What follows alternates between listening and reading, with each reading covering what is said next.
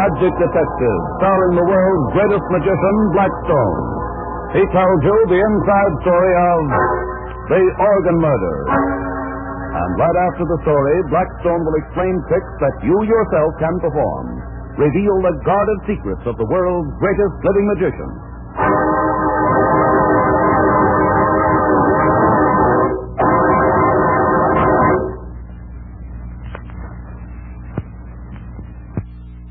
Blackstone, the Magic Detective.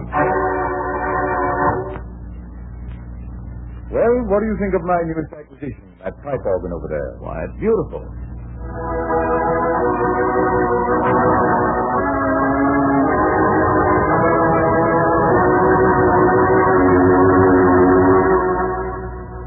Gee, I didn't know you played the organ, Blackstone. Oh, he can do anything, that guy. Well, that really is a beautiful instrument. Uh, but what's it doing in a magic studio? You know, everything in this room has something to do with magic, and somehow the organ seems out of place. Well, the organ isn't magical, really, but there was a time when some people thought it was. What do you mean? Sounds like a story. It is. Quite a story. Tell him about it. Well, Helen Trask was a friend of Rhoda's, and when her husband was shot, she asked me if there was anything I could do. You've got to help me, Mr. Blackstone. You've got to. Helen, dear, don't get so upset. Of course Mr. Blackstone will help you. That's why he's here. Tell me exactly what happened, Mrs. Trask, on the day your husband was murdered. I was sitting right here in this room, waiting for Wesley.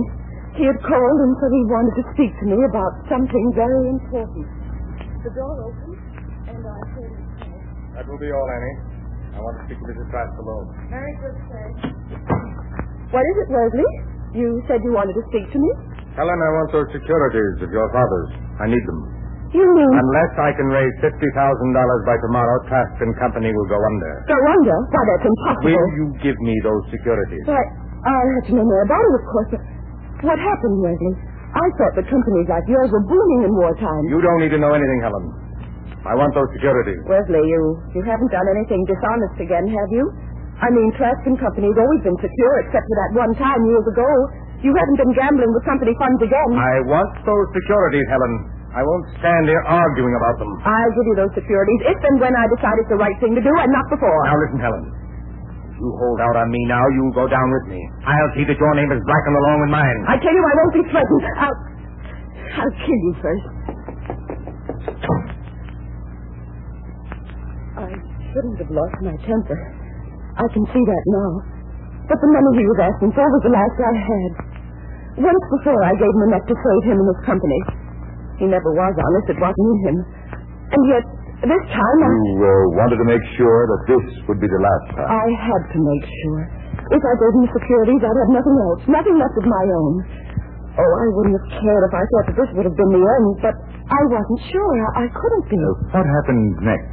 When I left Wesley, I gone into that little room over there. I was walking up and down, trying to make up my mind, when I heard him go over to the organ.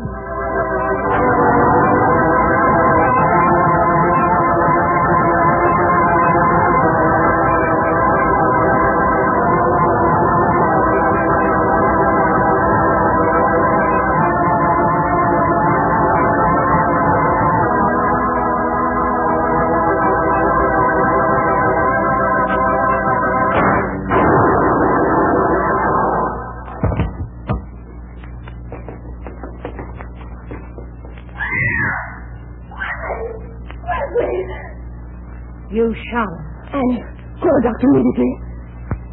You don't need no doctor. He's dead. Oh, no. No. You shot him. No, you're wrong, Annie. He committed suicide. That's it, suicide. You said I won't be threatened. I'll kill you first. And you done it. No. No, Annie, I didn't do it. No.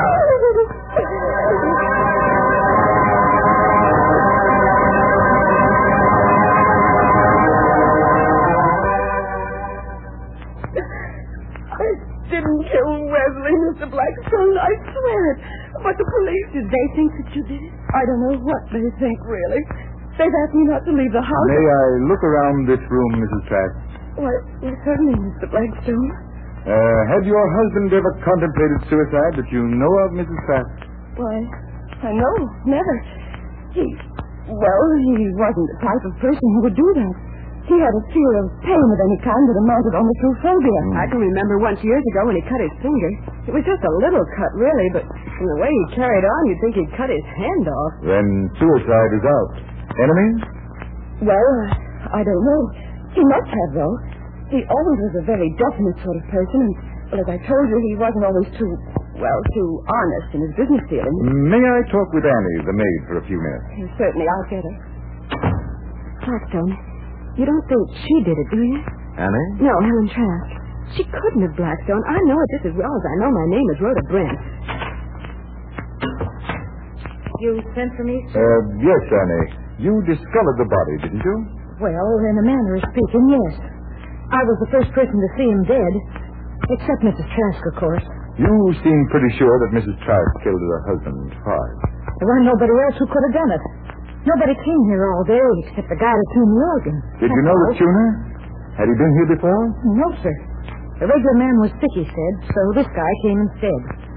But he left at least an hour before Mr. Trask came home. I see. Well, thank you very much, Annie. You're very welcome, I'm sure.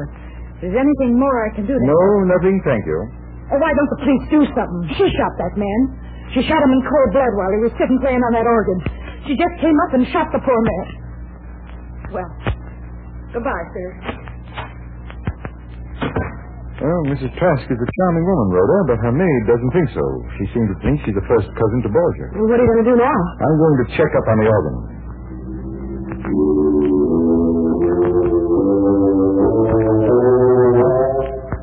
There's some connection here, Rhoda. Somehow this instrument's connected with the murder of Wesley Trask. But how, Blackstone? How could it be?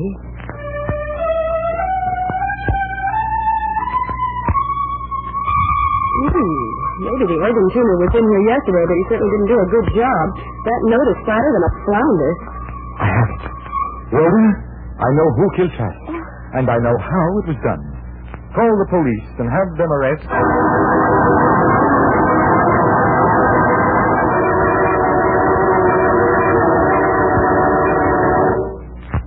But who was it? Annie? Mrs. Trask? Yes, again. Oh, there's no one else who could have done it. Uh, wait. You got it? I think so. The organ tuner. Right. But how did you know, and how did he do it? Annie said he left. He did, but he left an instrument of death behind. A gun hidden inside one of the parts of the organ. And when that particular note was played. The vibration set off the hair trigger. the police traced the phony piano tuner and discovered that he was a man that Trask had ruined in some crooked business deal. He knew Trask and knew that he played the organ a good deal, and that it'd be only a question of time before he hit the right note. But didn't he run the risk of killing Mrs. Trask instead of the man he was out gunning for? Well, as Rhoda said, he knew Trask, and he also knew that Mrs. Trask was not musical. But what did Annie, the maid, have against Mrs. Trask? Annie, it seems, was the girlfriend of our villain.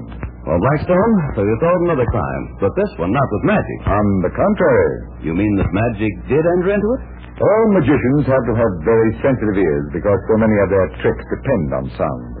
If Rhoda and I hadn't learned to pick up the accurate pitch of a scale, I never would have found the gun, or even noticed that the organ was not in tune. And so there was another case solved, thanks to magic. Well, Blackstone, have you a trick for us today? Well, now, let me see. Do that new one you were starting to tell me about this morning. Hmm? Oh, uh, all right. What's this trick based on, Blackstone? Vibrations. Just as the gun that shot Trask was motivated by vibrations. Well, that sounds like real magic. Oh, it is. Uh, Rhoda, hand me that bottle of beverage. Thank you. And that glass. Right. Now pour me a drink, will you? Now, I will take this ordinary table fork. Watch closely, you two. When I pluck the prongs of the fork, then I place my fingers above the glass and draw the vibration right from it.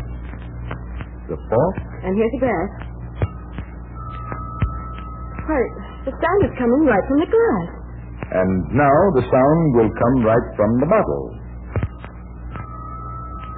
Say, that sound certainly is coming from the bottle. You're drawing it out with your fingertips. That's right. Oh, here, let me try it, Blackstone. It looks easy enough. It is easy. When you know how, go ahead. Ah, tuck the prong to the fork like this. Now hold your fingertips over the glass. There. Well, nothing happened. I don't get any vibrations at all. Perhaps you're just not in tune. Uh, why don't uh, you try it? Well, I'd like to. Now, give me the fork, Rhoda. Here it is. Well, I pluck the prongs and hold my fingers over the glass. Huh. Doesn't work for me either. Well, let me try it again, huh? Go right ahead. We'll be back in a minute to help you improve your vibration.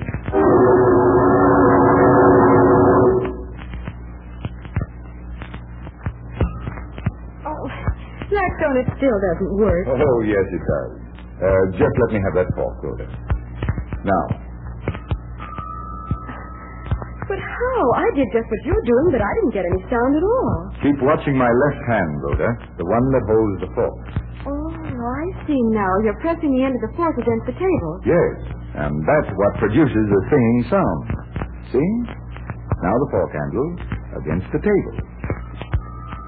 Oh, but I would have sworn it came from the glass. And one time I heard it come from a beverage bottle. Well, that's because your ears deceive you. Guessing the direction of sound is almost impossible. And there's something else that fools you. First, you see me pluck the fork, and then my hand goes over to the glass. That's when I set the fork handle on the table. So what our eyes think they see, our ears believe what they hear. That's exactly it, Rhoda. And that's real magic. I hope you enjoyed that trick, ladies and gentlemen. And now, until next time, this is Blackstone wishing you good magic and goodbye.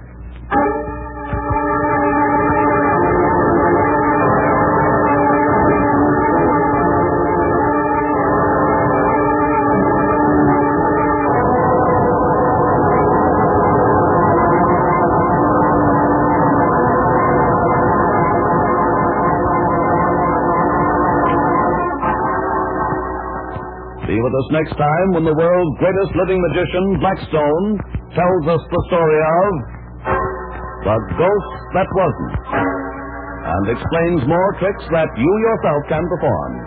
Listen in again to Blackstone, the world's greatest living magician.